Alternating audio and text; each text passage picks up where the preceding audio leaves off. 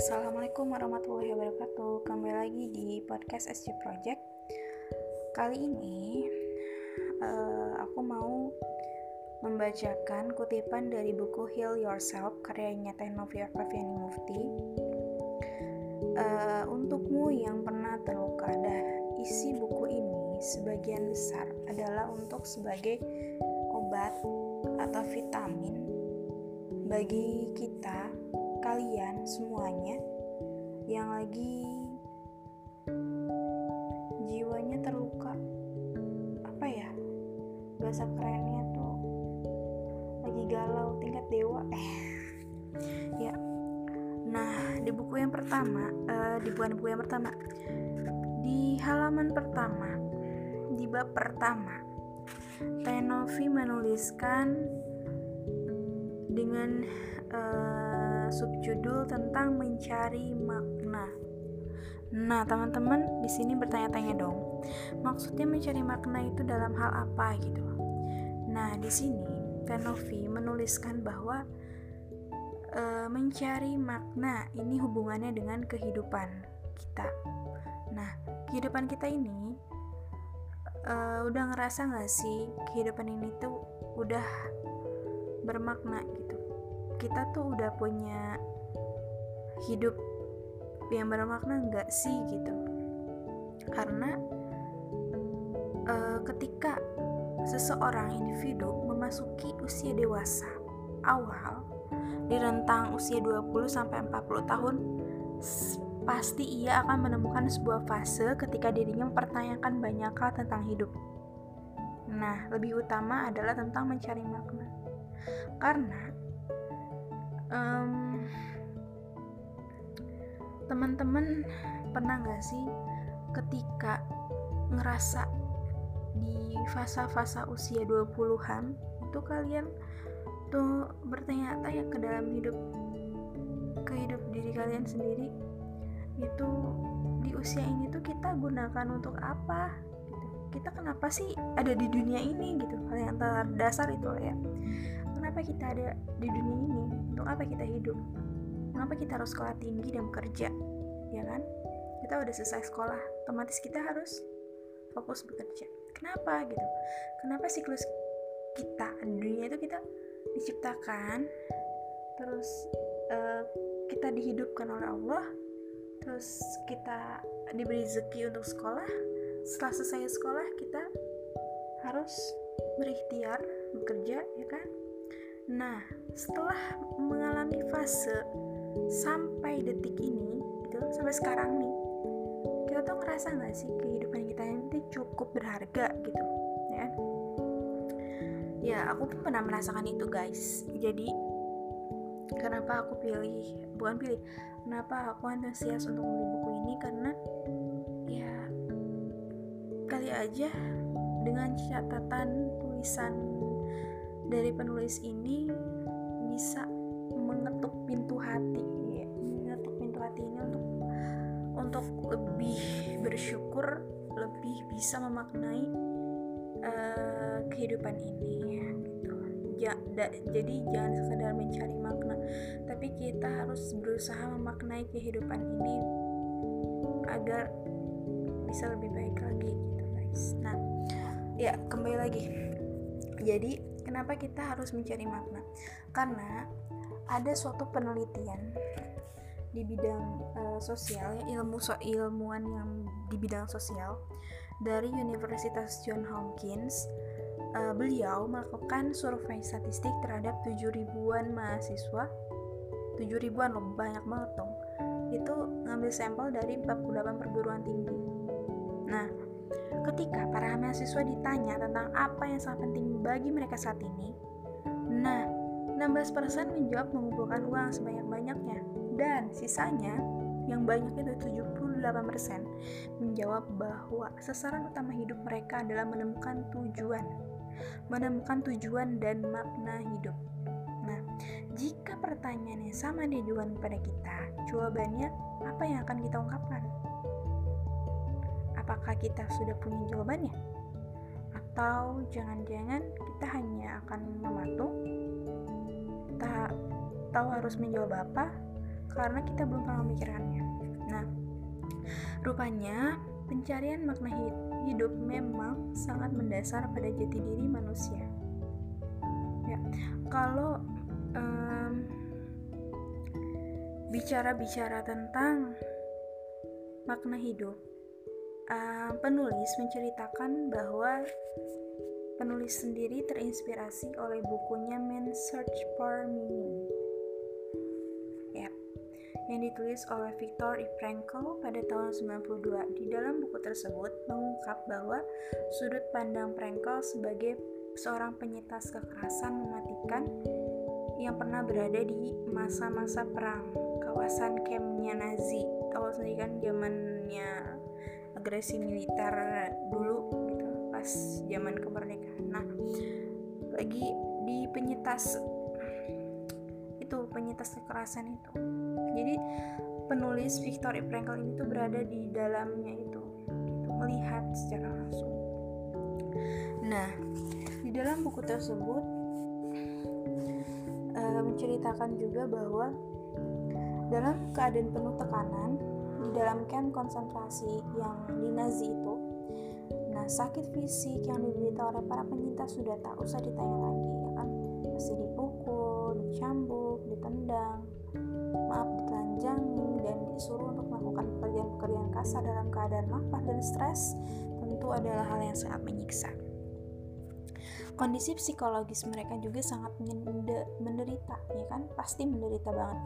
Diawali dengan perasaan shock akibat menjadi tawanan, adanya siksaan emosional karena terpisah dari keluarga, hilangnya kepekaan terhadap orang lain akibat terlalu sering disiksa dan melihat terjadinya penyiksaan.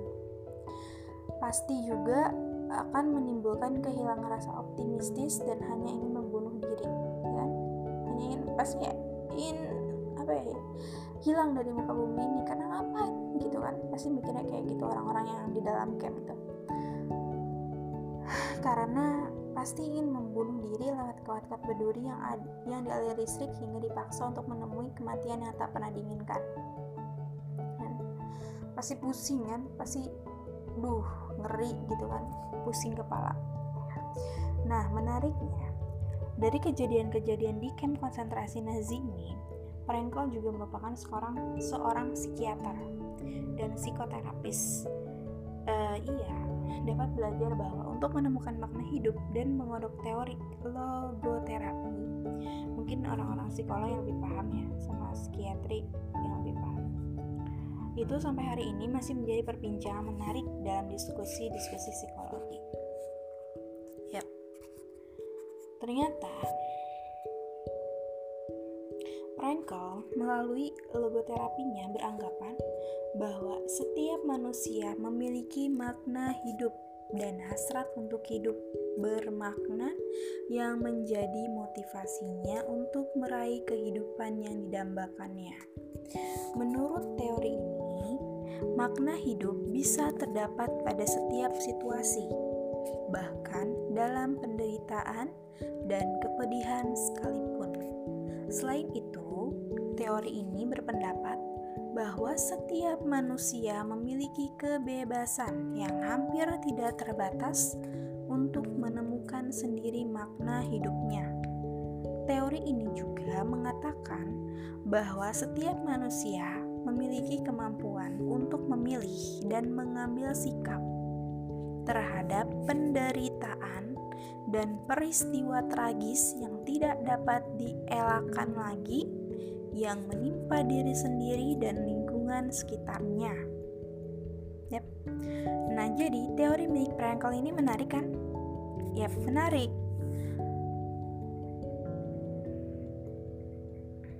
Yap. Jadi Bagaimanapun kisah dari teori milik Viktor Frankl ini ternyata menjadi pematik bagi penulis untuk memikirkan tentang apa yang sebenarnya menjadi sebab kita ya kita ada di dunia. Ya kan? Coba teman-teman uh, renungi deh kata-kata ini. Kalau hidupmu sudah bermakna lalu apa apakah makna yang kamu temukan itu adalah sebenar-benar makna atau hanya prasangka tentang makna? Apakah makna itu dalam artian yang lebih dalam adalah sesuatu yang mengantarkanmu pada jalan pulang menuju rohmu?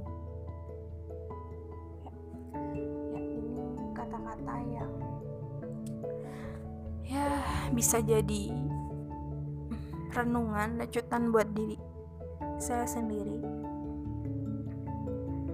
Ya. Karena hidup bukanlah sekedar menjalani rutinitas-rutinitas harian sampai akhirnya bertemu ajal. Bukan pula tentang pencapaian-pencapaian dunia yang katanya menjadi syarat dan sumber kebahagiaan.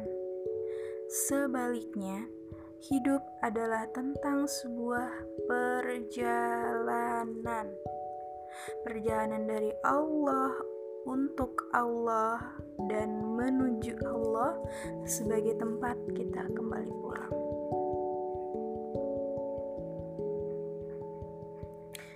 Nah, teman-teman, ternyata kita sebagai umat muslim alhamdulillah Allah berikan mukjizat Al-Qur'an kepada nabi kita Muhammad SAW. Ternyata untuk mengetahui makna hidup untuk mengetahui kita mencari makna hidup kita nggak usah jauh-jauh. Dalam Al-Quran pun sudah sudah ada sudah diterangkan oleh Allah. Allah firmankan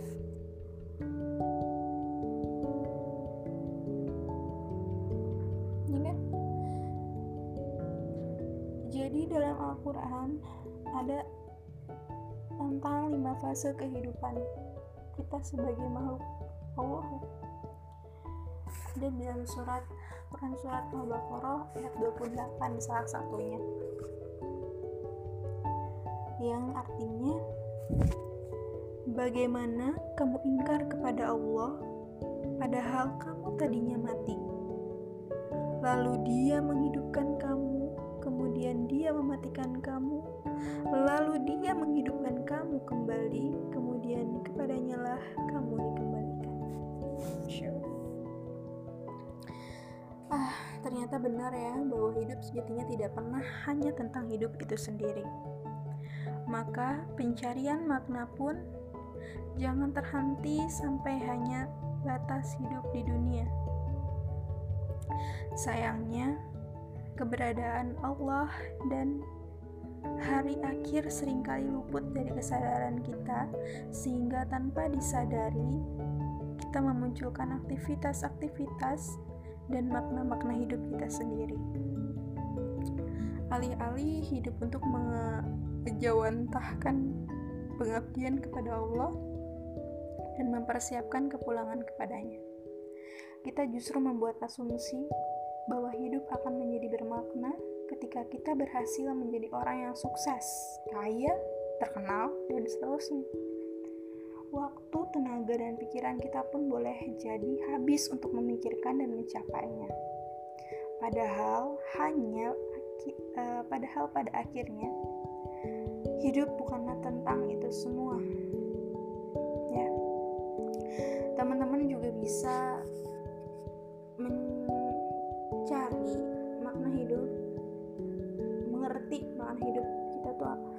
ada di video The Meaning of Life ya.